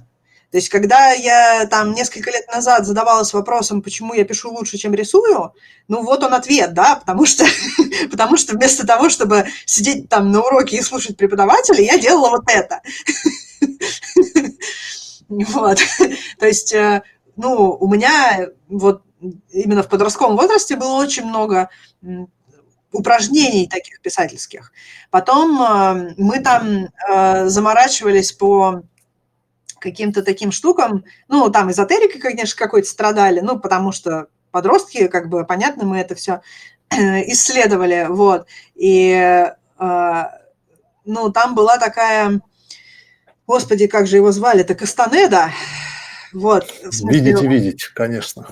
Да, у нас, у нас были некоторые кастанецкие такие идеи, вот, э, там среди э, э, ну, в классе, который был на нас на год старше, там была одна девушка, которая э, это все читала и распространяла, и вот, значит, там были всякие такие соображения, что вот в каждом человеке живет там несколько сущностей, и э, каждый из них это какой-то такой э, персонаж, вот у него есть своя история, и в каждый момент времени ты реагируешь на окружающий мир через призму этого персонажа. То есть ты как бы в данный момент у тебя включен вот этот персонаж, и вот он реагирует на это, он как-то себя ведет. А в следующей, там, в следующей ситуации там, вот он там а, отошел, а у руля другой персонаж и так далее.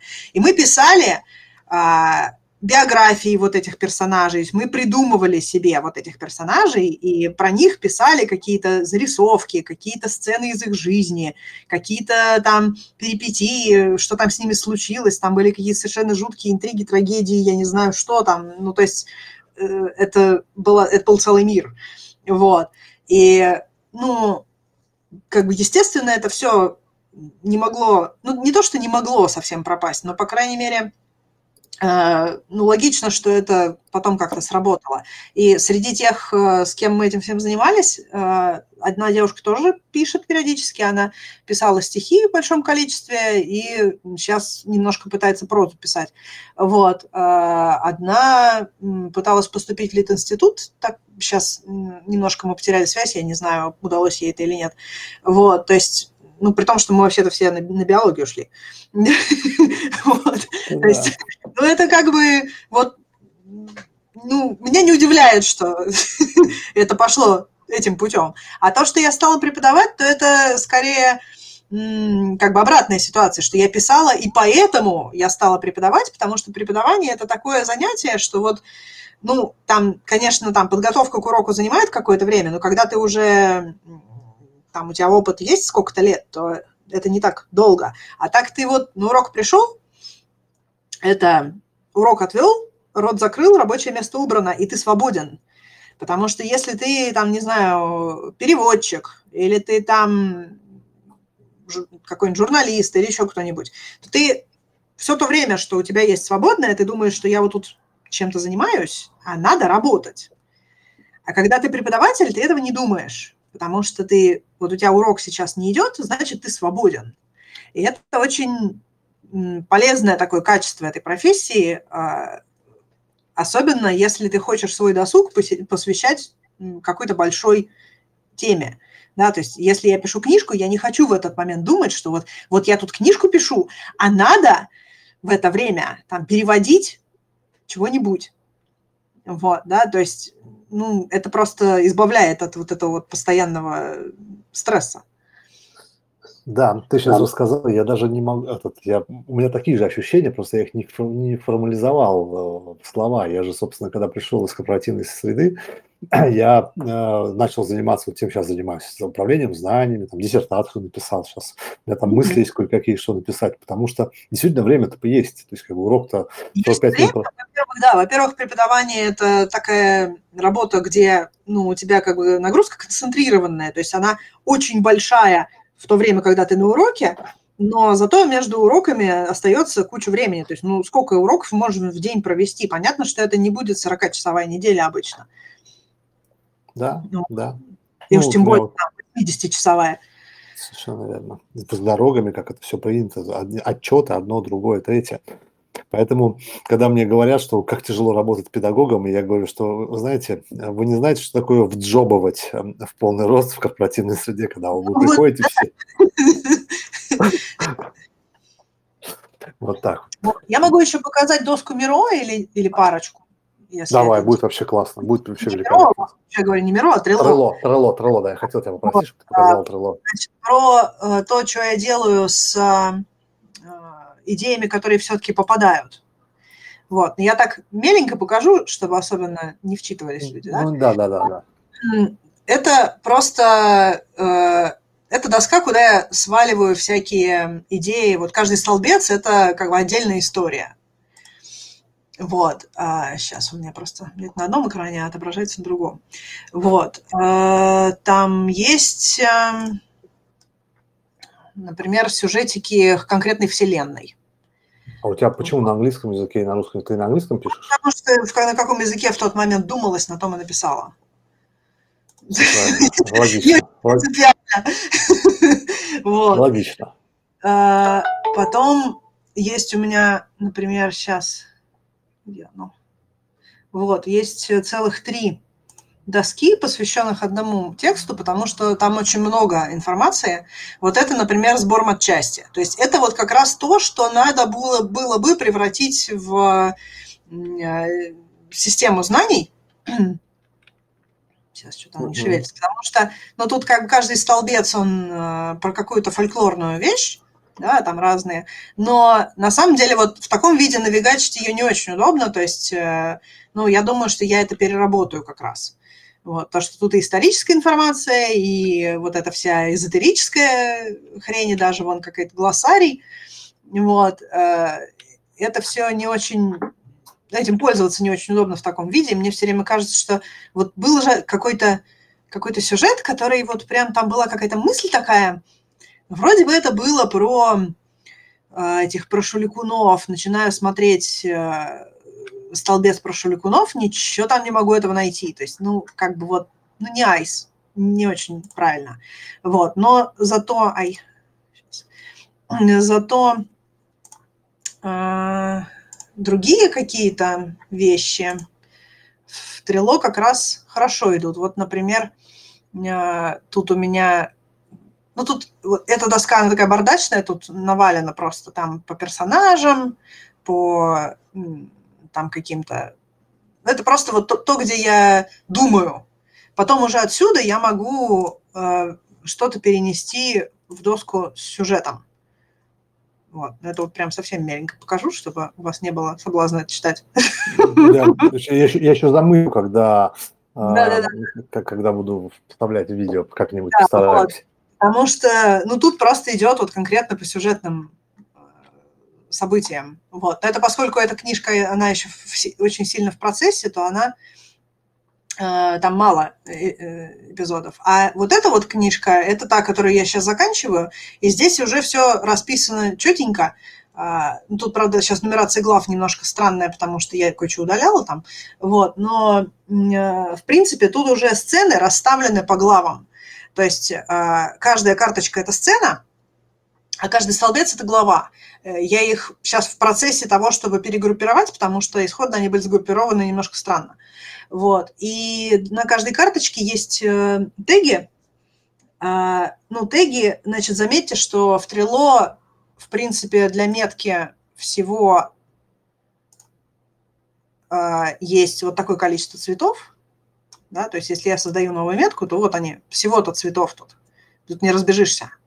Но есть плагинчик, который можно найти в интернетиках, он не сетевой, а, ну, в смысле, он не где-то в магазине для э, браузера, а его нужно устанавливать с компьютера. Но угу. там можно вот таким образом задать э, цвет э, в, в заголовке метки, и тогда на самой метке оно будет отражено этим, этим цветом. Вот. Таким образом можно в Трило добавить количество цветов до бесконечности. Ну, понятно, да. Как вот. у тебя на, на, номеро на каждое событие, наверное, да? Ты так стараешься соответствовать, чтобы Да, это не события, а это цепочки. Цепочки – это, ну, как сюжетные линии, что ли, но не, не только сюжетные линии, это просто какие-то какие вещи, которые повторяются и развиваются в течение текста. Вот, а, то есть, ну, например, у меня тут есть а, пометка депрессия, да, там, а, собственно, главный герой, он страдает депрессивным расстройством, и в некоторых сценах периодически у него или улучшение, или ухудшение.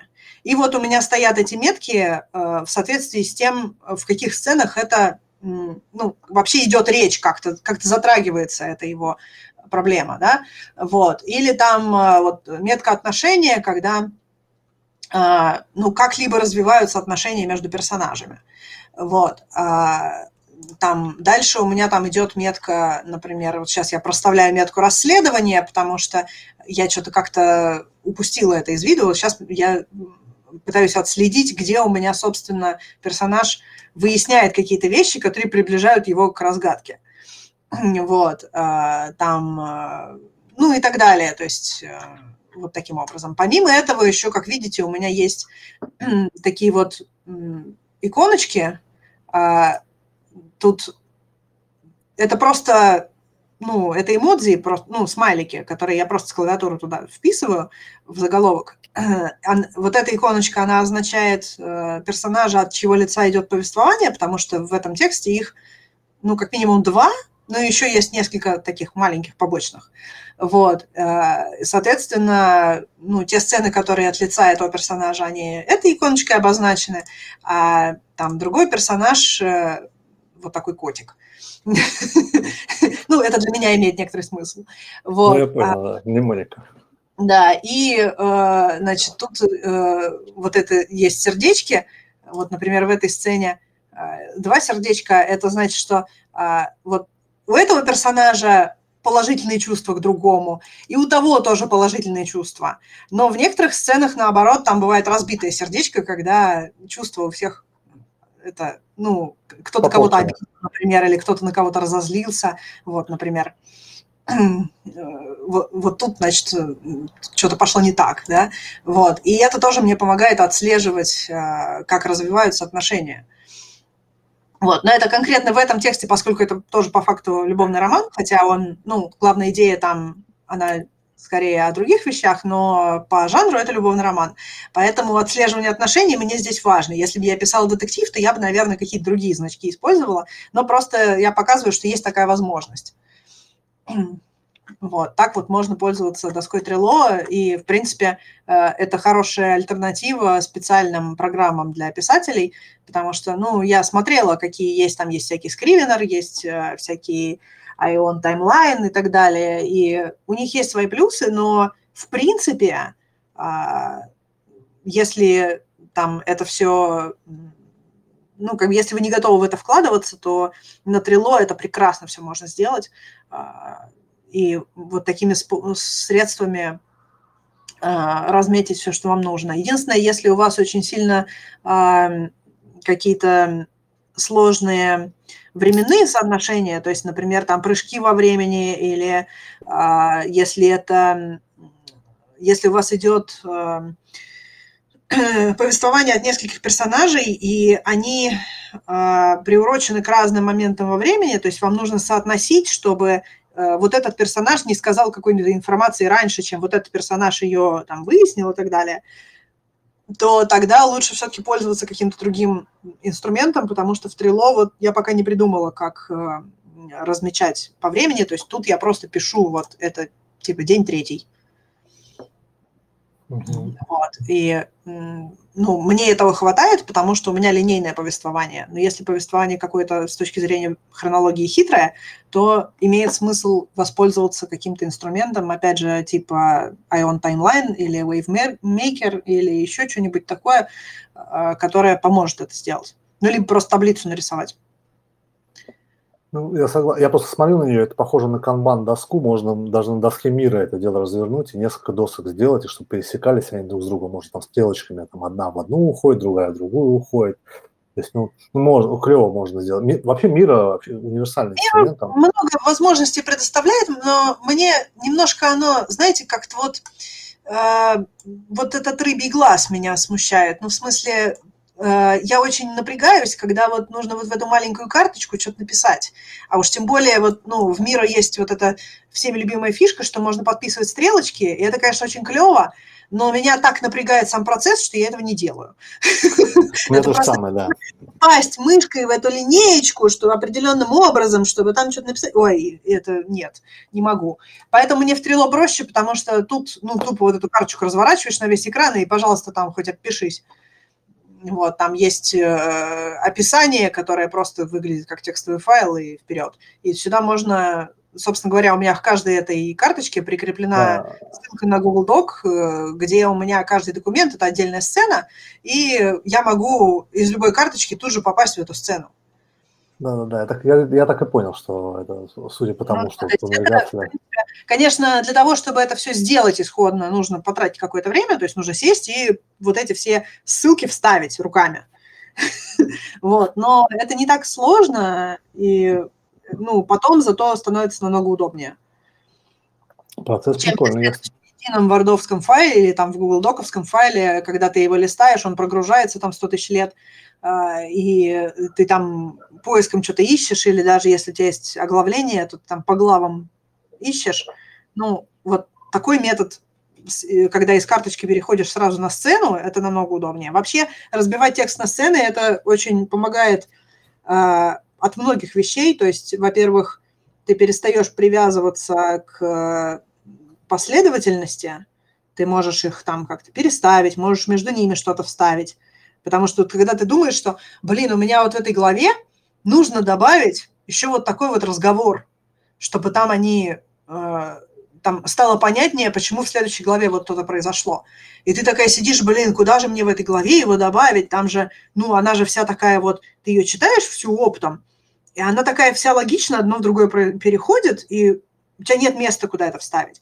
А когда ты разбиваешь текст на сцены, то у тебя автоматически между сценами есть зазоры. Ты можешь туда что-то вставить, и у тебя это совершенно не вызывает никаких проблем, только проследи, чтобы у тебя в начале следующей сцены, а, если там написано, типа, он встал, то чтобы у тебя было понятно, который он.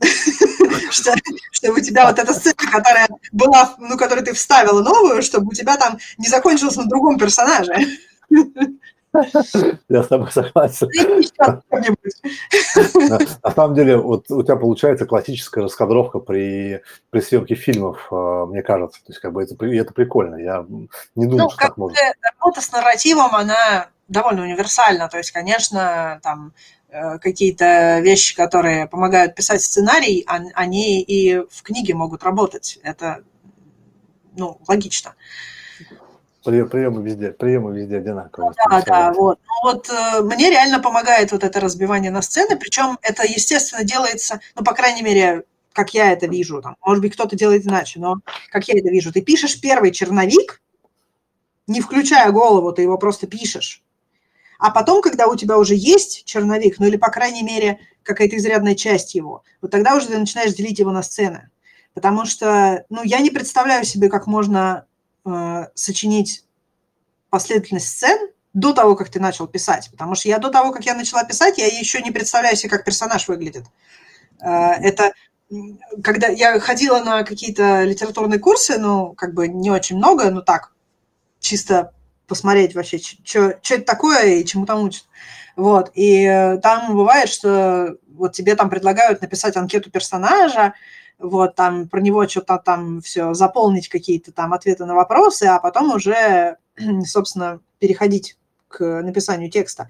Я вообще не понимаю, как это можно делать, потому что у меня бывает так, что у меня э, главный герой, допустим, куда-то приходит, там, я не знаю, в какое-то ведомство, и ему там нужно что-то получить. И вот там за стойкой стоит чувак, и, ну, мне нужно как-то антураж создать.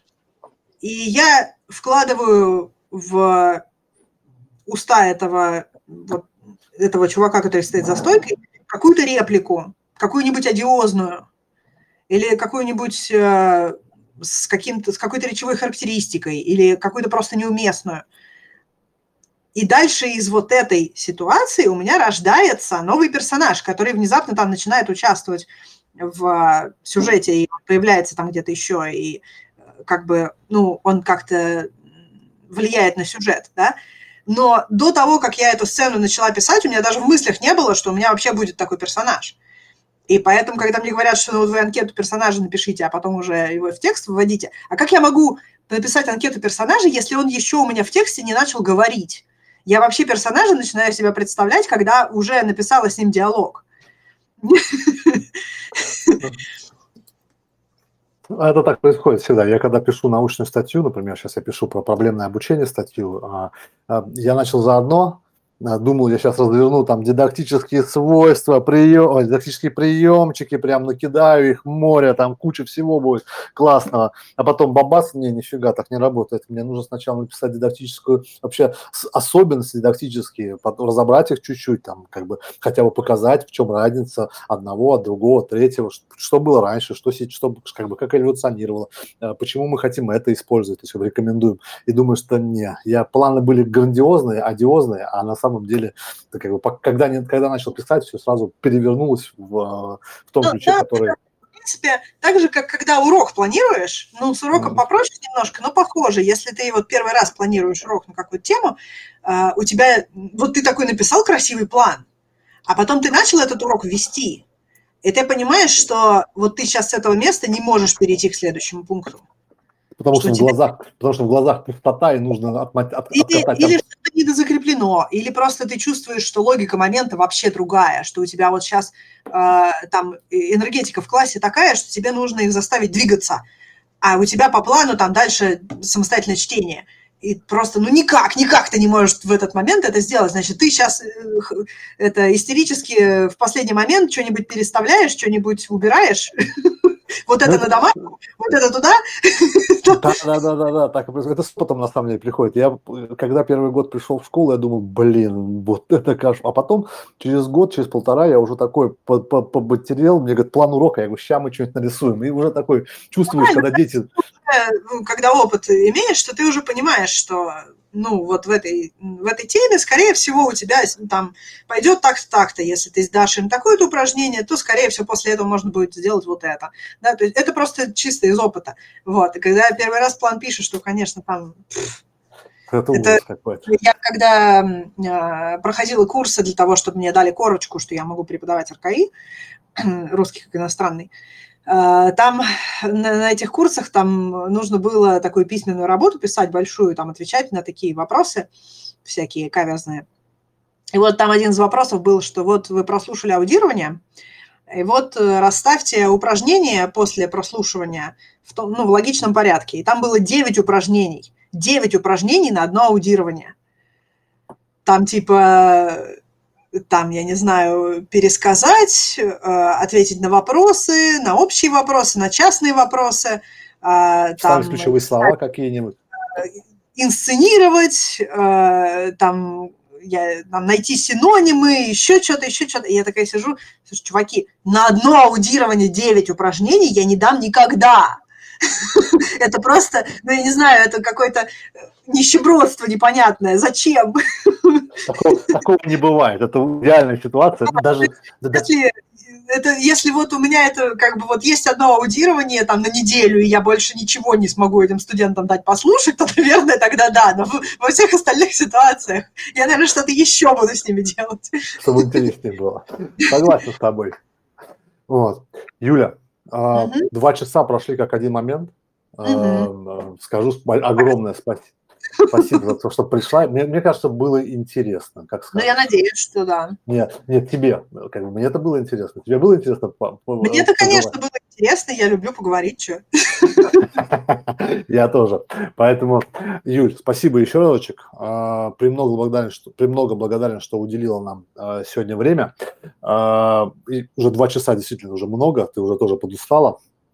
Поэтому да. спасибо большое. Я, я сколько угодно, но это спасибо, что пригласили, было очень интересно. И вот я надеюсь, что я возобновлю э, визиты в клуб, просто как-то что-то езды было много в последнее время. У нас, у нас, мы сейчас, у нас на этой неделе будет глава про креативность. Э, мы тебя ждем. Она будет Это последняя глава в этой книжке, а следующую книгу я как бы надумала, я вот объявлю, что будем читать и через какой И она очень классная тоже, она заставит взбудоражить. Это одна из книг, которая оказала на меня такое впечатление своеобразное. Вот, отлично. Все, тогда ну, спасибо, ну, пока. Вот, надеюсь, что кому-то было полезно сегодня меня послушать. Да, в, чат, в чатике, ребят, напишите, кто нас слушал, насколько было полезно, насколько было интересно. А мы на сегодня заканчиваем и до встречи в дискуссионном клубе на следующей неделе. Пока. Пока-пока.